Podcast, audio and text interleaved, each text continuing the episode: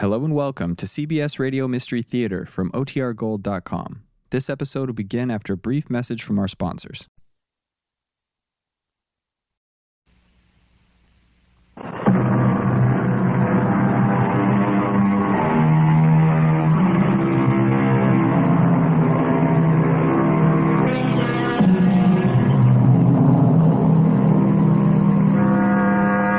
Conan Doyle is one of the giant figures of English literature. His Sherlock Holmes is immortal. But some of Doyle's lesser known stories should also be rated as classics. Interestingly, even Doyle's stories which do not feature his great detective show the same preoccupation with the solving of seemingly insoluble problems. And today's Case of the Lost Special is one of his best. Name is Clément Roger. I am one of France's foremost attorneys. I hear you say, then, what are you doing in this dismal prison in Marseille in the year 1901? Well, I am here because of a most urgent and curious request from the most famous criminal in all of France, the notorious Herbert Lernac. Monsieur Roger, I appreciate your coming here. Uh, Lernac, before we start, uh, like most of the French public, I have been following your case, and I must be honest, I see no hope.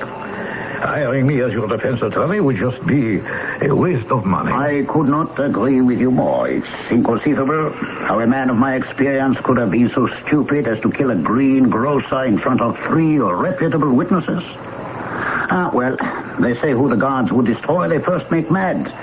That imbecile of a greengrocer made me very angry. Ah, but enough of that.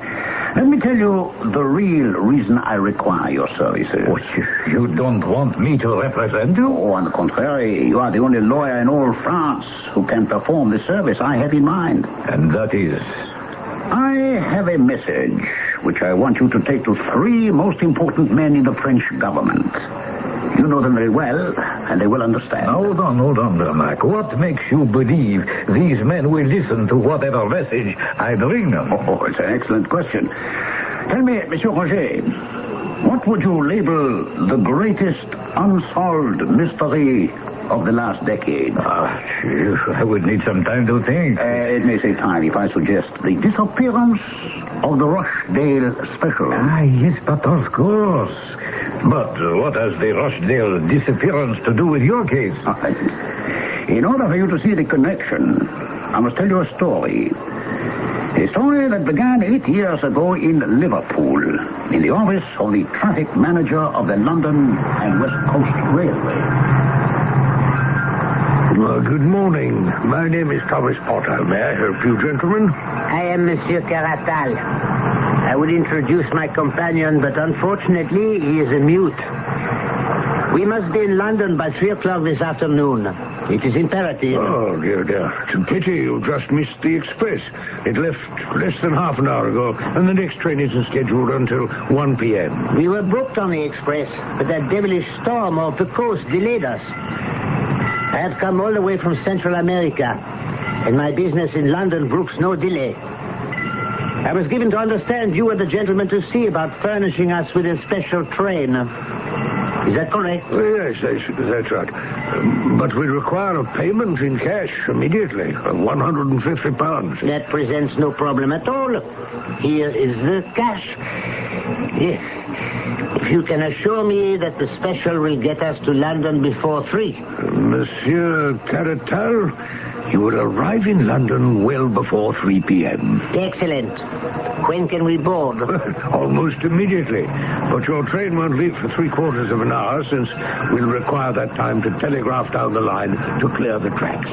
We'll board as soon as we can. I prefer to wait in our carriage. And so, Monsieur Roger, although I was not personally present at that meeting, as my story unfolds, you will come to understand that that is substantially the way it must have gone. And now, now we come to what was considered by Traffic Superintendent, the good Mr. Potter, An amazing coincidence.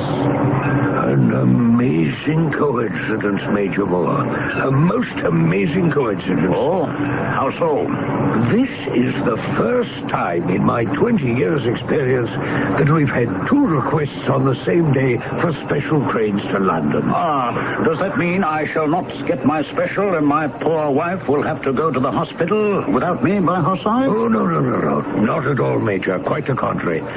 We have a gentleman from Central America who's already ordered a special, which should be made up by now. I see no reason why he shouldn't be willing to share his accommodations with a military man like yourself. After all, there's plenty of space. And I shall go and ask him now. Absolutely not. I have hired this special train, Monsieur Potter, and I intend to share it with no one. No one. It's your train, sir, yes, but I, I, I thought inasmuch as Major Moore will share the cost. Monsieur Potter, I am a man who likes my privacy. This is my train, mine alone, and I do not care to discuss this any further. Bear with me, Monsieur Roger. For your information, Major Moore was none other than myself. And therefore, I was able to ascertain that the special departed on time with the track clear. Here now, Buskins. Here's something strange. Manchester reports that the special hasn't arrived. Hey, I wouldn't worry, sir. She's only ten minutes late. Well, be devil to pay if she's broken down. Send off messages to the stations down the line asking if they know anything. Well, Kenyon Junction has already reported she passed there on time. Uh, there's only one station between Kenyon Junction and Manchester. That's Barton's Moss. I'm calling them now to ask what they know. Hmm. What, what about the local from Kenyon Junction? If there's trouble on the line, she should be reporting in. Eh, That'd be Barton Moss now, sir. They report no sign of the special. Order up an engine, two cars, and a work crew. And have them stand by, just in case we have a wreck on our hands. Excuse me, sir. Yes, Hoskins, what is it now? Manchester reports that the local from Kenyon Junction just arrived, and there was no sign of the special. Well, it must have gone through. Uh, yes, sir. Uh, an engine, a tender, two railway cars, and five human beings cannot have vanished into thin air on a, on a, a, a straight stretch of track. Uh, no, sir. Ah, maybe that's our answer. What are they sending? Hey, bad news, I'm afraid, sir. Uh, I'll have it all in a minute. Uh-huh. Uh, They want you about a mile and one half out of Kenyon Junction. You're to meet with an Inspector Collins of Scotland Yard.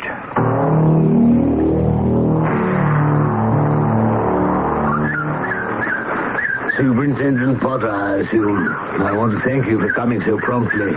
I'm Inspector Collins from the yard. Well, I- I'm sure we can use all the help we can get, Inspector. But how, how did the yard get into this? Step this way, please. You recognize this man? Good Lord. It's, it's James Slater, the engineer on the Rochdale Special. He's dead. As far as we can determine, he died of a fractured neck sustained in a fall.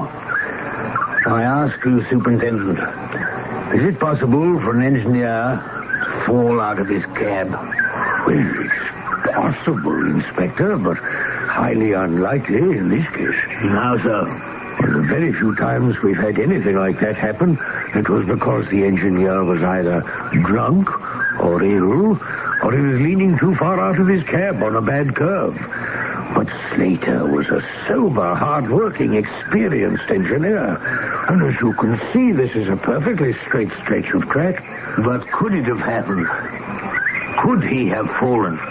Well, in the absence of any other explanation, yes, Inspector, if it is possible. What there, knock? Are you claiming responsibility for the vanishing of the Rochdale special? I would rather say, Monsieur Roger, I am taking credit for a masterpiece. I must convince you that it was I indeed who carried that disappearance through. Because you, in turn, must convince the people you talk with that I am truly the man.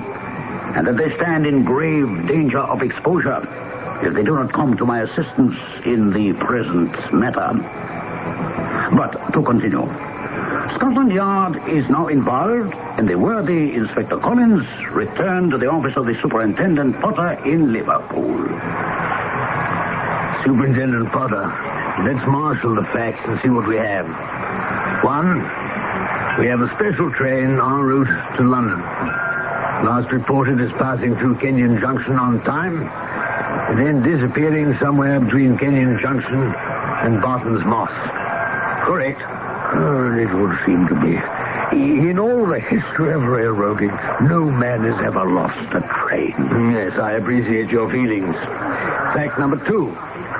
The body of John Slater, the engineer of said train, was found lying alongside the tracks about one and one half miles from Kenyon Junction, but there was no sign of the train or any twisting of the rails that would indicate an accident.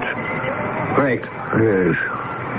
I now take it as fact that the train vanished somewhere between Kenyon Junction and Barton's Moss, along with the people in it. Which brings us to the people. First, the guard. How long had he been employed by London and West Coast? James McPherson? He joined us more than 12 years ago. He has a spotless record. And the stoker? Uh, William Smith. He just hired three weeks ago, but he seemed to be an experienced, willing worker. Which leaves the passengers. What can you tell me about the gentleman, uh, Monsieur Caratal, who hired the special? Well, maybe it's hindsight, but I've been thinking about those two, and they were a strange couple. Caratal was so small and fragile looking, he was almost a dwarf. And this mute giant he had with him seemed like a bodyguard. And wait, one other thing comes to mind. Yes? The bodyguard was carrying a leather dispatch case, but it was chained to his wrist, which seemed most unusual. There are too many unusual aspects of this whole case to suit me. For instance, this Major Moore you told me about. The man who wanted to share the special with this Caratal. Well, nothing unusual about that. It was just a coincidence. The major was a fine man, every inch a soldier. He had a sick wife in London, and he was naturally anxious to Would get- you think it unusual if I tell you that there is no record of any Major Moore in all the military? Nor any record of a Mrs. Moore in a London hospital at that time. Like your train, Major Moore seems to have vanished. Hmm, It's beyond me. What's to be done? Tedious detective work, Superintendent. I want an engine, and I want your company. When we ride over every inch of track where the special was lost. Uh, we'd be better off in a handcar. I'll get a crew.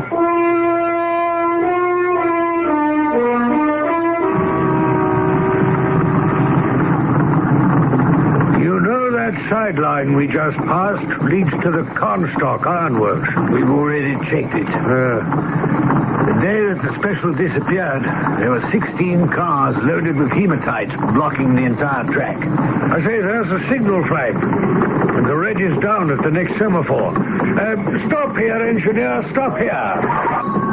Ah, what's this all about? Well, I'll find out in a minute. There's one of those newfangled telephone things on this semaphore.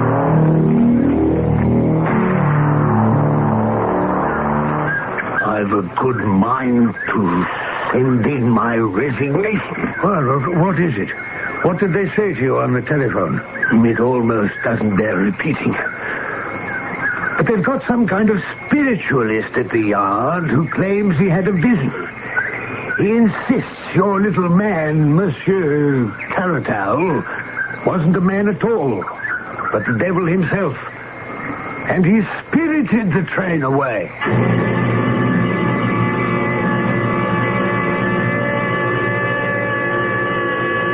A preposterous notion. The idea about the devil. And yet it showed the desperation that reigned in Scotland Yard and how hard put they were to explain this incredible disappearance of an entire train. We'll be back shortly with the explanation, which is so ingeniously simple that it baffled the police for more than eight years.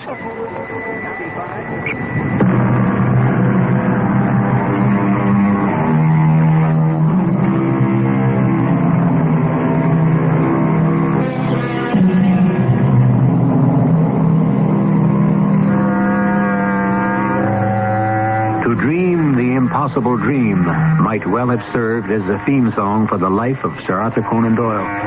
Ultimately, it led him into the spirit world in an impossible quest for answers to the riddle of life after death. We can be grateful for his absorption with this theme because he left us a treasure trove of mysteries. One of his lesser known gems is The Lost Special, to which we now return as the arch criminal Herbert Lernac continues spinning his incredible tale. Monsieur Roger, as France's greatest criminal lawyer, it must seem almost ridiculous to sit in the prison cell of a man indicted for a stupid, clumsy murder of a greengrocer and listen to him claim to have been the mastermind of one of the great crimes of the century. Oh, don't concern yourself with my feelings. Ah, but your feelings are crucial, monsieur. The gentleman to whom you carry my message must know that they are hearing the truth. I believe you, Lernac. And I confess I am curious. Go ahead. Very well. Let us go back then. As you recall, all England was in an uproar. Inspector Collins was besieged on all sides by criticisms and suggestions. Inspector Collins, your visit is a great surprise. Last I heard, you'd handed in your resignation. Mm, yes, I did. It wasn't accepted. I finally got something solid. What you know about the guard in the van? I have his name down as James McPherson. McPherson? Well, he's been with us for a dozen years. Record clean as a whistle. Surely you don't suspect. We'll talk about suspicions after you give me all the information you have on him. Certainly, Inspector. Uh, let me see. Ah, yes, here we are. He moved here from Scotland with his folks, got a job in a colliery, and then came to us as a switchman. Yeah, that's how he started. Worked his way up. Never late, rarely ill, married, and has one daughter. That information checks with this letter. But do you have anything on his friends or associates? Oh, that wouldn't be in the file, unless there was some particular reason, and in this case there obviously isn't. Uh, what about this letter? Do you know his handwriting? I have samples on applications and other things, but... Uh, Should I have a look? yes, of course. Uh, here you are. You mean you actually have a letter from McPherson? It looks like it. Yes, it's his handwriting. He wrote you? What's he say? It's a letter to his wife, and it reads I've been thinking a great deal, and I find it very hard to live without you. The same goes for Bert, our darling daughter. Ah, How is she? And you? I long so much to see you, but things are very difficult with me here. Here? Well, where is he? America. Oh. Let me finish. I'm enclosing some money, which should come when you change it to about 50 pounds. This should be enough to get you both over here. I suggest you try the Hamburg boats, which stop at Southampton. They're very good ships and cheaper than Liverpool. So please come and stop at the Woods Hotel. I will get to you there. Your ever loving husband, James McPherson. I'd be blessed. What a strange letter.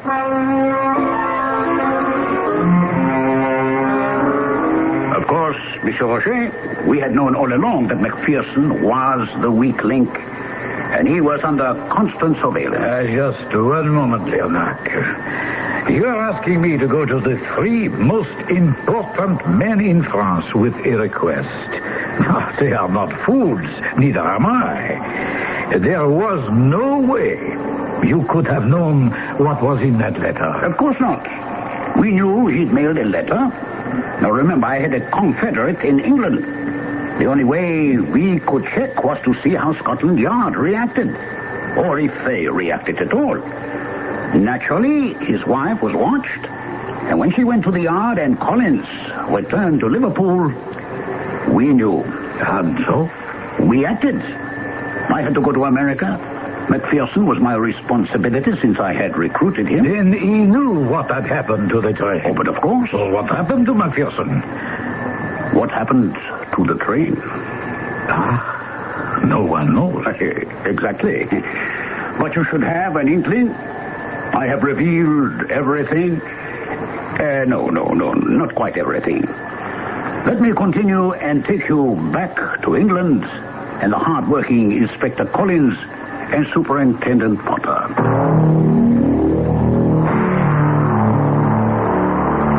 Good of you to come all the way to London, Superintendent. Uh, I'd go to the ends of the earth if I could find out what happened to the special. You have some news? Just that. News. Mrs. McPherson and her daughter are back from America. They stayed at the Woods Hotel for two weeks. And McPherson never contacted them. Uh, just another dead end. I must confess I was expecting more when I got your wire. I have more. An entirely new line of investigation has opened up. Who would want to steal a train? I went back and started from that. Oh, I've thought and thought about that, but I've come up with an absolute zero. It wasn't the train, obviously. It must have been Caratal, a man who needed a bodyguard.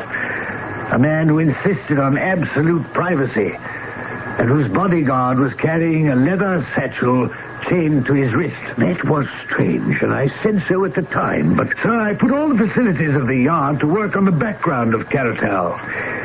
It turns out that he was a great traveler. Been around the world several times. Had friends and acquaintances all over, even in the Orient, uh, from which he'd recently returned. Uh, I don't see where all this is leading. Caratal dealt with some rather shady figures, and his dealings weren't always above board. In fact, just after his visit to China, there was a theft of a valuable inkstone from one of the museums. Oh, what in the world is an inkstone? Hmm, that was my question also. These are ancient stones used by the old Chinese calligraphers. They were extremely smooth and took the ink and held it so that the scholar could use it for his writing brushes. I still can't see. They're rare and becoming rarer. Some collectors would kill for them. Now, that leather satchel, it wasn't very large, was it? No, no, it wasn't. Oh, I see. You think that it contained an inkstone? It's a possibility. But one thing is a certainty. No one wanted the train. They wanted what was on it. The only thing I can think of that fits is whatever was in that leather satchel of Caratal's bodyguard. Well, I cannot dispute the logic, but that still doesn't even begin to explain what happened to the train. How could it vanish off the face of the earth? Perhaps it didn't. What? How many men do you have at Barton's Moss? Well, it's a small station. There's one man in the signal tower who also operates the telegraph and a station agent. They were both on duty that day. Well, I like their names. Then I want you to check them out with me. Yes, of course. What are you trying to say? That maybe we've been on the wrong track all along. Led down the garden path, so to speak. Maybe the train did pass through Barton's Moss after all. Your theory is way off, Inspector. Jameson, the signal tower man, has been with the road for 21 years. He's looking forward to retirement. He's absolutely 100% honest. That checks with what I've been able to turn up. And the ticket agent also cleared all our checks. Oh, absolutely. So there goes another theory down the drain. No, not necessarily. Not if my surmise about the inkstone is correct. What difference does that make? How much do you know about the Oriental religions and philosophies? Nothing at all. Well, I've been studying up on them. Do you know that many of them preach the control of mind over senses? And also, some of them claim that in certain circumstances, illusions can be created. What are you trying to say? Is there a switch off between Barton's Moss and the next station? One that is usable? One? There are at least three switch-offs. Then I'll stay with my theory that the special did pass Barton's Moss, and your two men never saw it.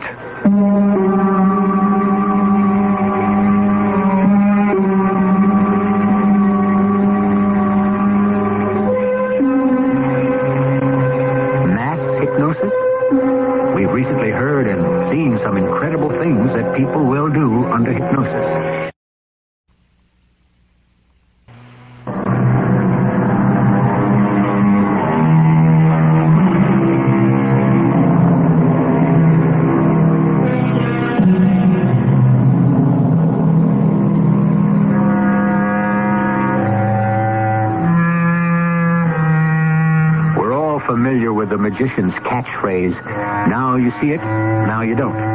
But the Vanishing Act in the early 1900s, which had all England buzzing with speculation, was the frighteningly inexplicable disappearance of a steam engine, a tender, two railway cars, and a van on a straight stretch of track in broad daylight. How such a thing could happen baffled the shrewdest detectives and the most experienced railroad men in the United Kingdom. Nevertheless, Inspector Collins of Scotland Yard and Superintendent Potter pursued their frustrating investigation. Well, that's the last switch off between Barton's Moss and Lurstone.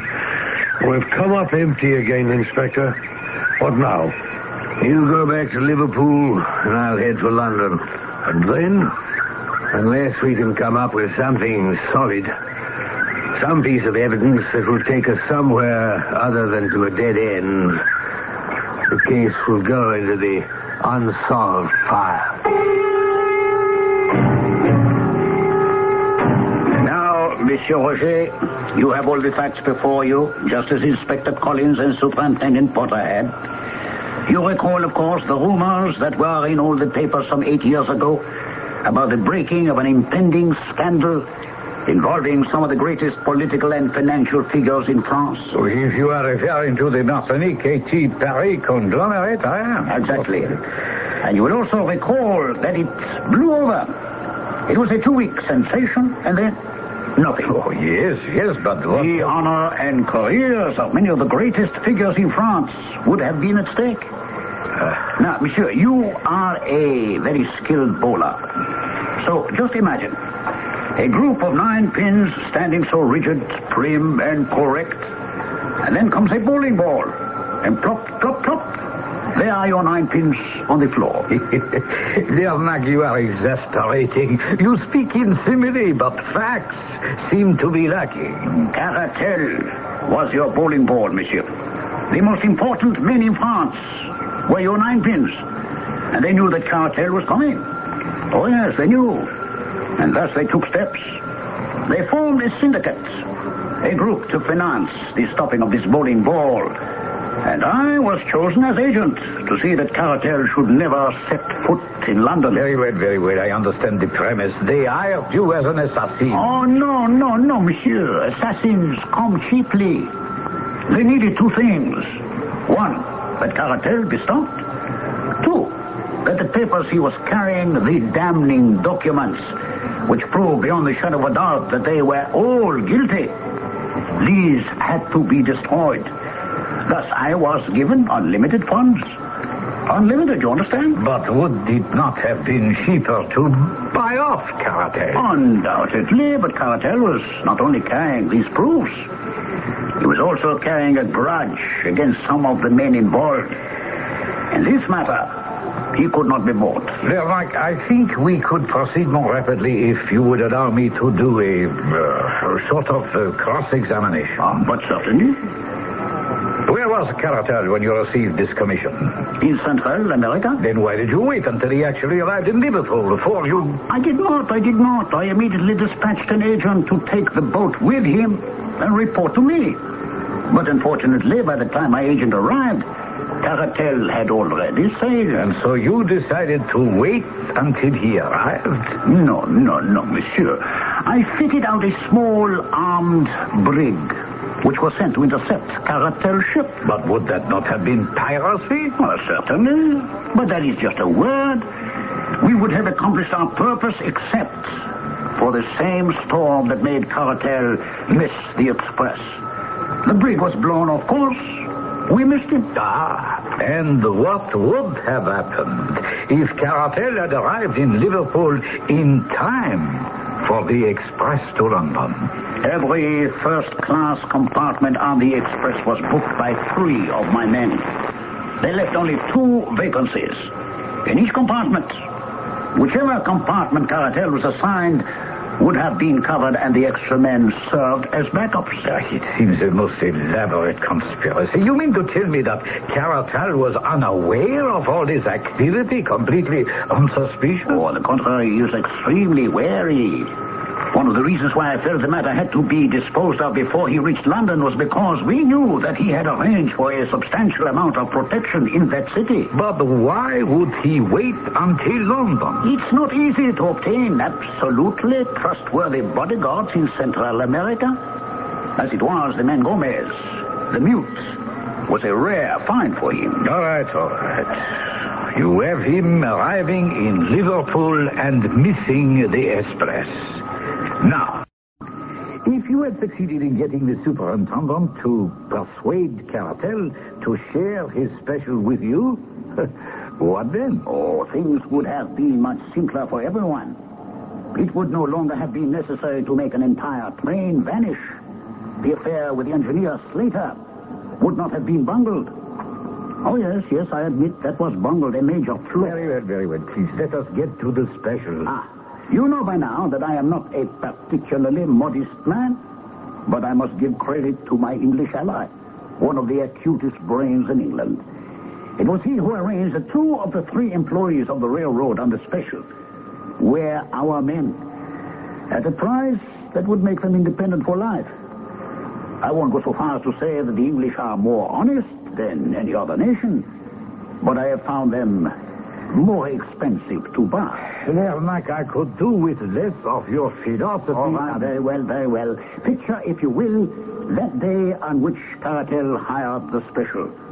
As soon as I knew I couldn't get aboard as Major Moore, my English confederates picked me up in his horse and carriage. Oh, our bird was too cagey to let anyone aboard his special, eh? He has his storm signal set, that is for sure. It doesn't matter. My men are waiting. Out of sight, I trust. They're in a culvert alongside the tracks. How much time do we have?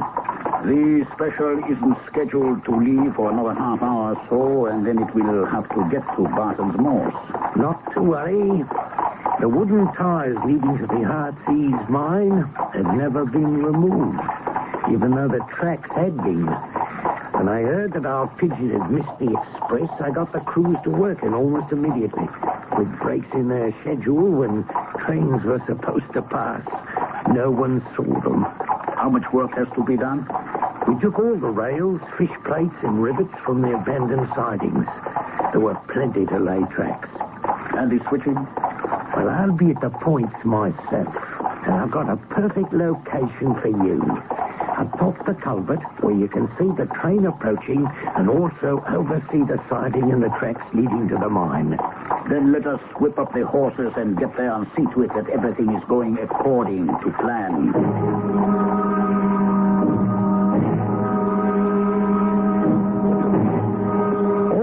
You men. Step lively now. When is the next train scheduled through here? Nothing except the special. How far into the mine do you want those tracks laid? All the way to the mouth of the pit. How fast has she got to go? What were your instructions to the stoker? Well, after he's chloroformed, the engineer, is to slow the train to give him and McPherson time to jump off. And just before he jumps, he's going to give it full speed throttle. Very good. If she's going too fast, she may jump the gap and finish up on the other side. I do not think that is likely. Let's hope not, because that'd leave us with quite a mess. And so, with half an hour to spare, our preparations were completed. The track lay to the mouth of the mine pit, but I still had to plan for other eventualities. just a moment. I don't quite understand about the mess you spoke of. If the train or part of it were to jump the pit. I was hired to dispose of Caratal and his documents. If there was to be any shadow of doubt about his death or the papers, then I would not have done my job. Well, very well, but... Uh... And a steam engine lying wrecked can be dangerous. There's always a chance of explosion. But there was still another factor to be considered. And so picture, if you will, a lovely day in the English countryside. My English ally and myself standing beside some miles of straight, shining track. With him at the switch which would send the special off to the siding. As you can see, Lernac, the switch has been well lubricated, should work perfectly. And you better get up on top of the culvert now. She's due along here very shortly. If the stoker's at the throttle and everything's under control, he'll signal us as he approaches the switch with three blasts on the whistle.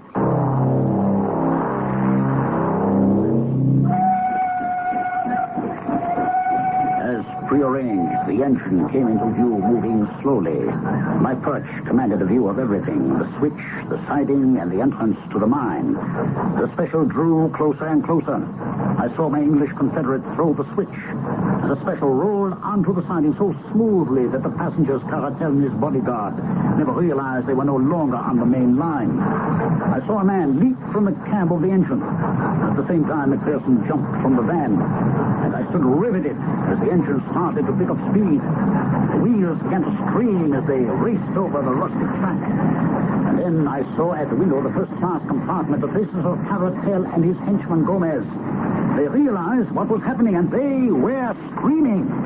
Although the mute could make no sound, and suddenly I saw the bodyguard jerk at his wrist, point to the leather satchel, fling it out the window, as if to say, Here, here, here are the documents.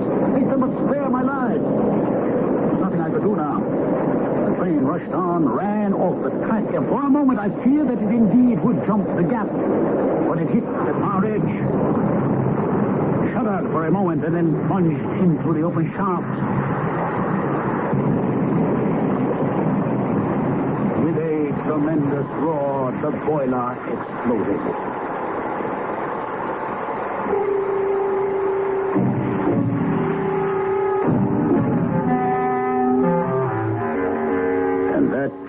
Monsieur Roger was the final resting place of the Rochdale Special. Monsieur Lernac, your account was most impressive and highly dramatic. But uh, I do not see how it would change the opinion of the gentleman in question. With all due respect, Monsieur Roger, you lack my experience in dealing with the rogues you remember that I said the leather satchel was thrown out the window of the train before it went into the shaft? Yes.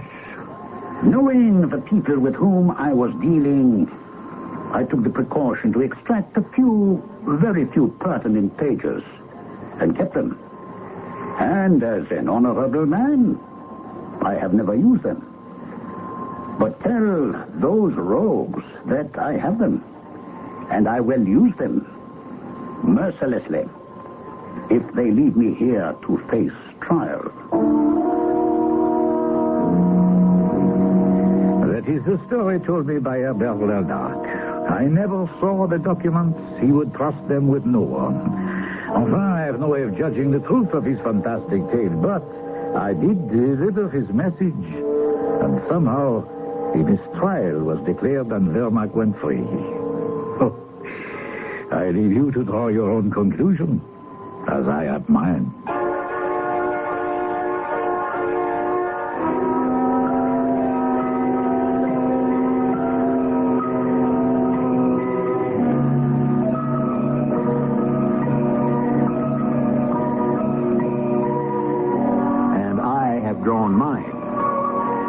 This little known story of A. Conan Doyle has been aired, it may very well be that a number of sightseers will find their way along the old time tracks of the London and West Coast Railway, looking down mine shafts for a broken and rusted steam engine and five railway cars. Who knows? Perhaps their search will someday be successful.